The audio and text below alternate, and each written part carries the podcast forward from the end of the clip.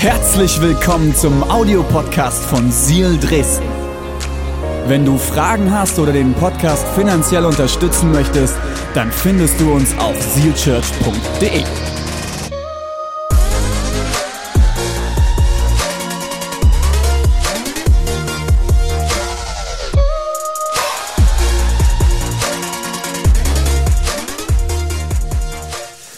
Vielen, vielen, vielen lieben Dank an die geniale Band. Das war der absolute Hammer. Ich bin so begeistert von dem, was wir heute hier erleben dürfen in dieser wunder, wunderschönen Kirche und dass wir gemeinsam heute Heiligabend feiern dürfen.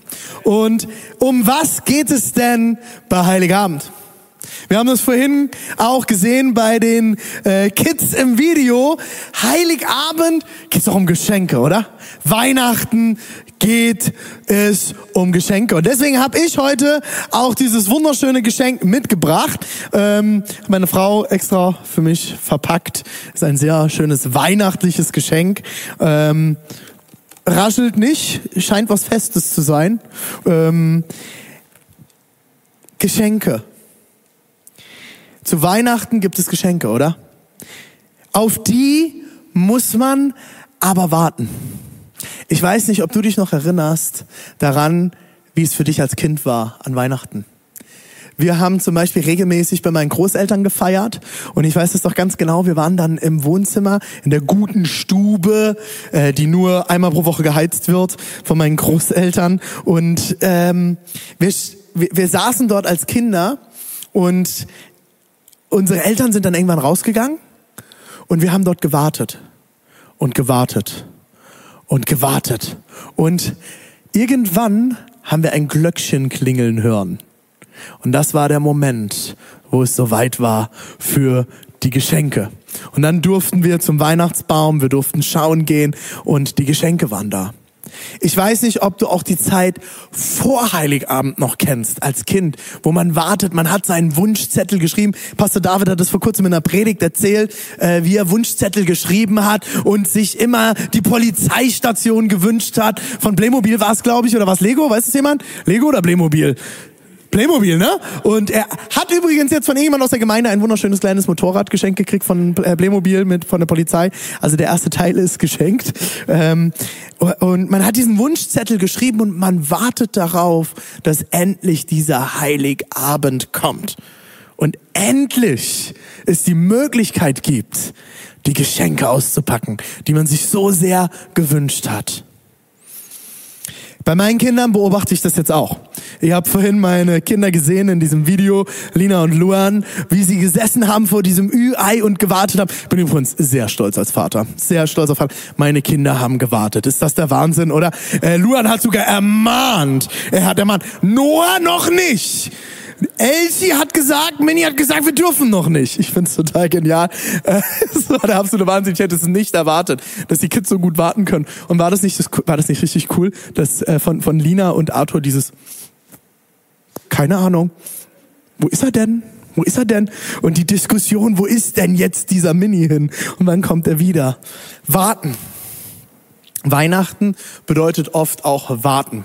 Und dieses Jahr, oder? Come on, Leute, haben wir auf sehr, sehr vieles gewartet. Wann dürfen wir uns endlich wiedersehen? Kennst du, erinnerst du dich doch an diesen Moment, wo der erste Lockdown rum war und man wieder in einem Restaurant essen konnte?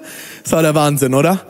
Endlich kann ich wieder in einem Restaurant sitzen mit meiner Frau und ein schönes Abendessen haben. Das war der absolute Hammer. Oder der Moment, sich endlich wieder mit seinen Freunden treffen zu können. Wir haben gewartet über den Sommer. Was passiert mit diesem Virus? Wir haben gewartet, können wir wieder Gottesdienste starten?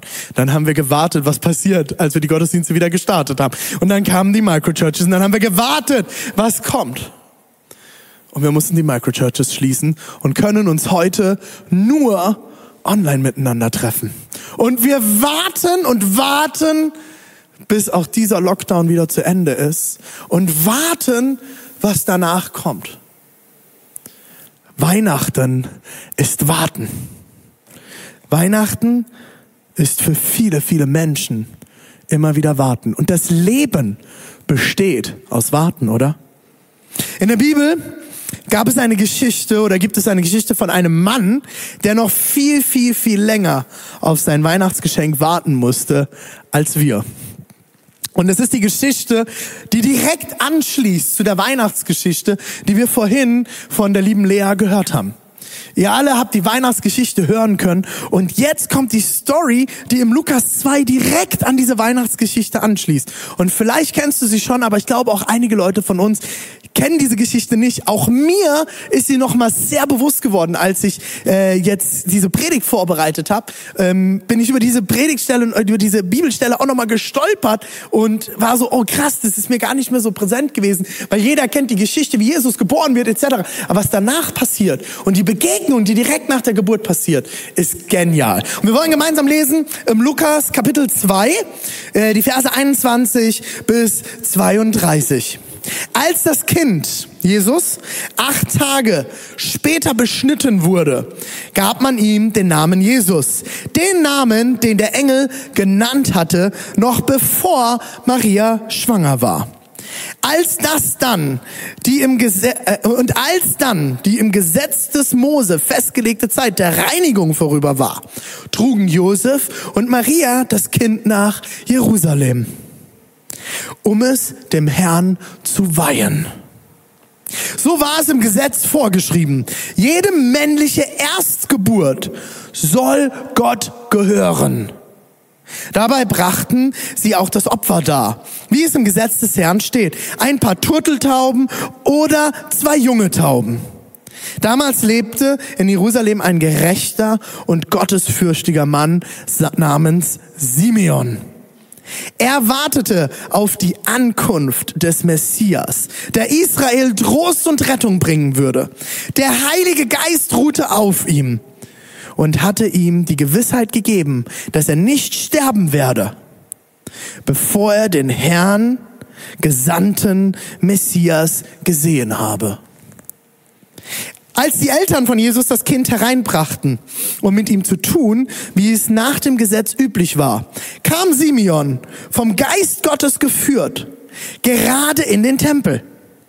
Er nahm das Kind in seine Arme und pries Gott. Herr, sagte er, dein Sklave kann nun in Frieden sterben, denn du hast deine Zusage erfüllt. Mit meinen eigenen Augen habe ich die Rettung gesehen, die du für alle Völker vorbereitet hast.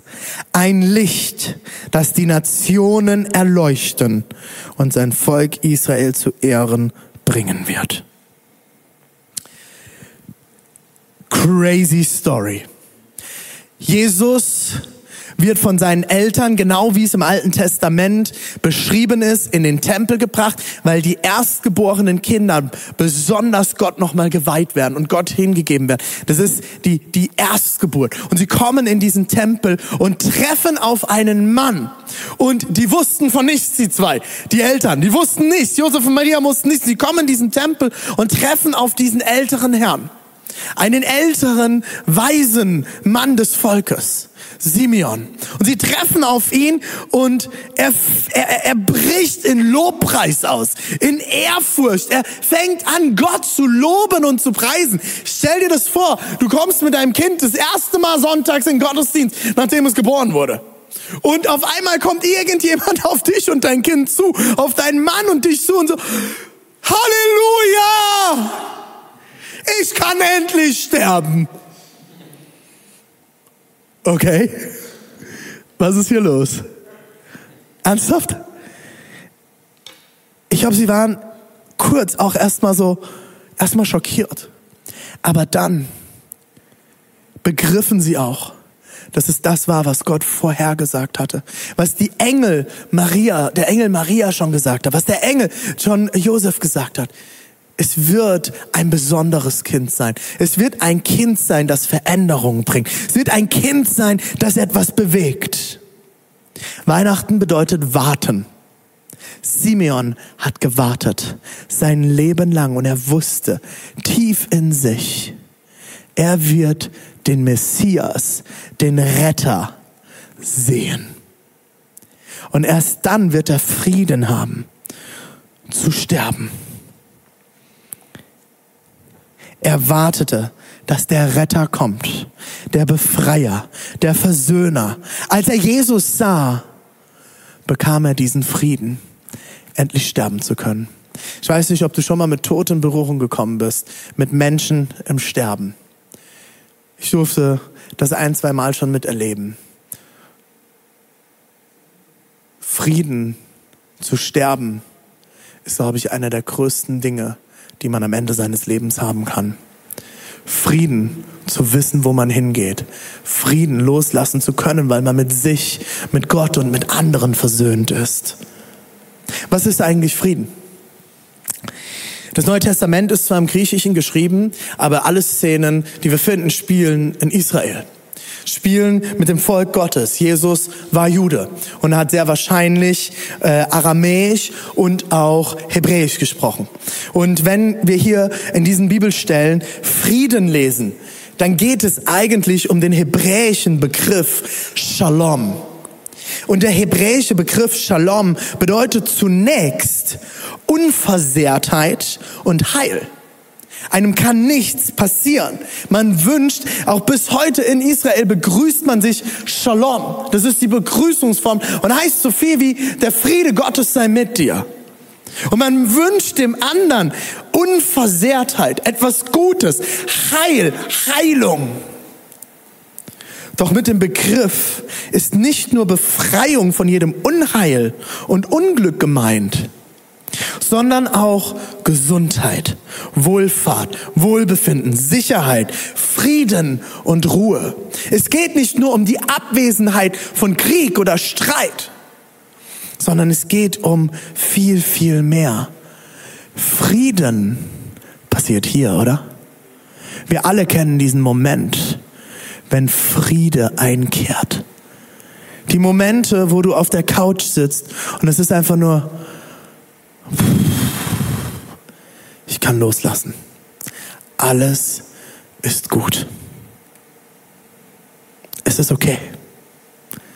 Ich kann zur Ruhe kommen. Alles ist okay. Kennt ihr diesen Frieden? Ich glaube, dass das der Frieden war, der Simeon erlebt hat.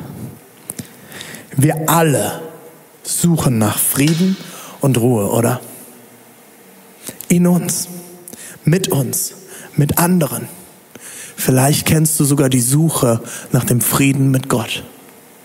Ich glaube, wir sind alle auf der Reise mit Gott, in irgendeiner Art und Weise.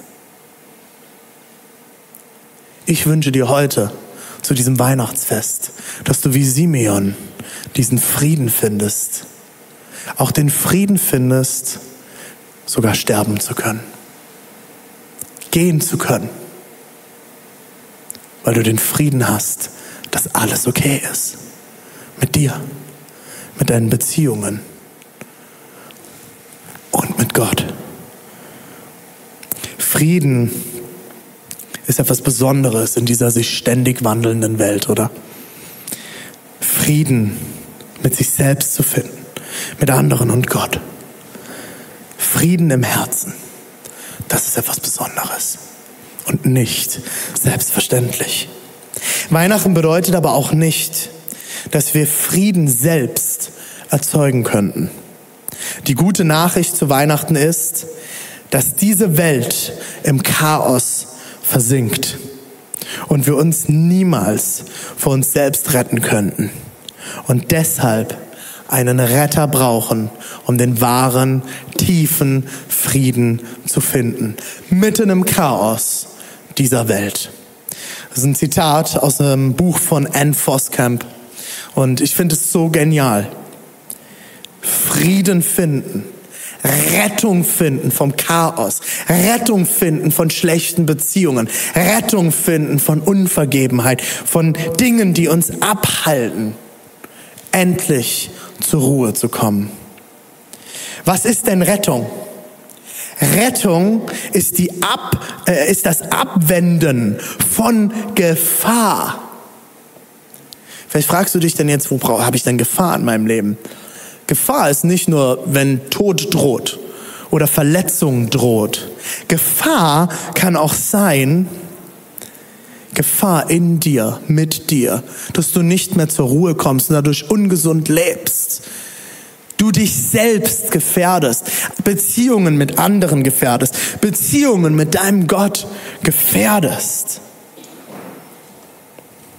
Wir brauchen alle Rettung aus unserer Egozentrik, unserer Selbstzentriertheit. So wie Zachäus, wie wir es in einer der letzten Predigten in unserer Kirche gehört haben. Wenn du jetzt sagst, hey, ich habe die Predigten gar nicht gehört, René, was willst du mir sagen? Hey, es gibt einen genialen Videopodcast von allen Predigten, kannst du gerne mal reinschauen bei YouTube, gibst du Seal Church ein und dann müsstest du uns finden und dann findest du äh, die Predigten. Äh, Pastor David hat darüber gepredigt, über Zachäus. Dann finden wir ähm, äh, unsere eigene, äh, dann, dann brauchen wir Rettung von unserer eigenen Schuld, so wie die Sünderin, die zu Jesu Füßen saß und Jesus die Füße wusch. Wir brauchen Rettung von Krankheit, von ungesundem Leben, von Unglauben, so wie die blutflüssige Frau. Und wir brauchen Rettung zu einem neuen Leben hin und neuem Sinn, so wie wir es gehört haben bei Paulus. Wo findest du deinen Frieden?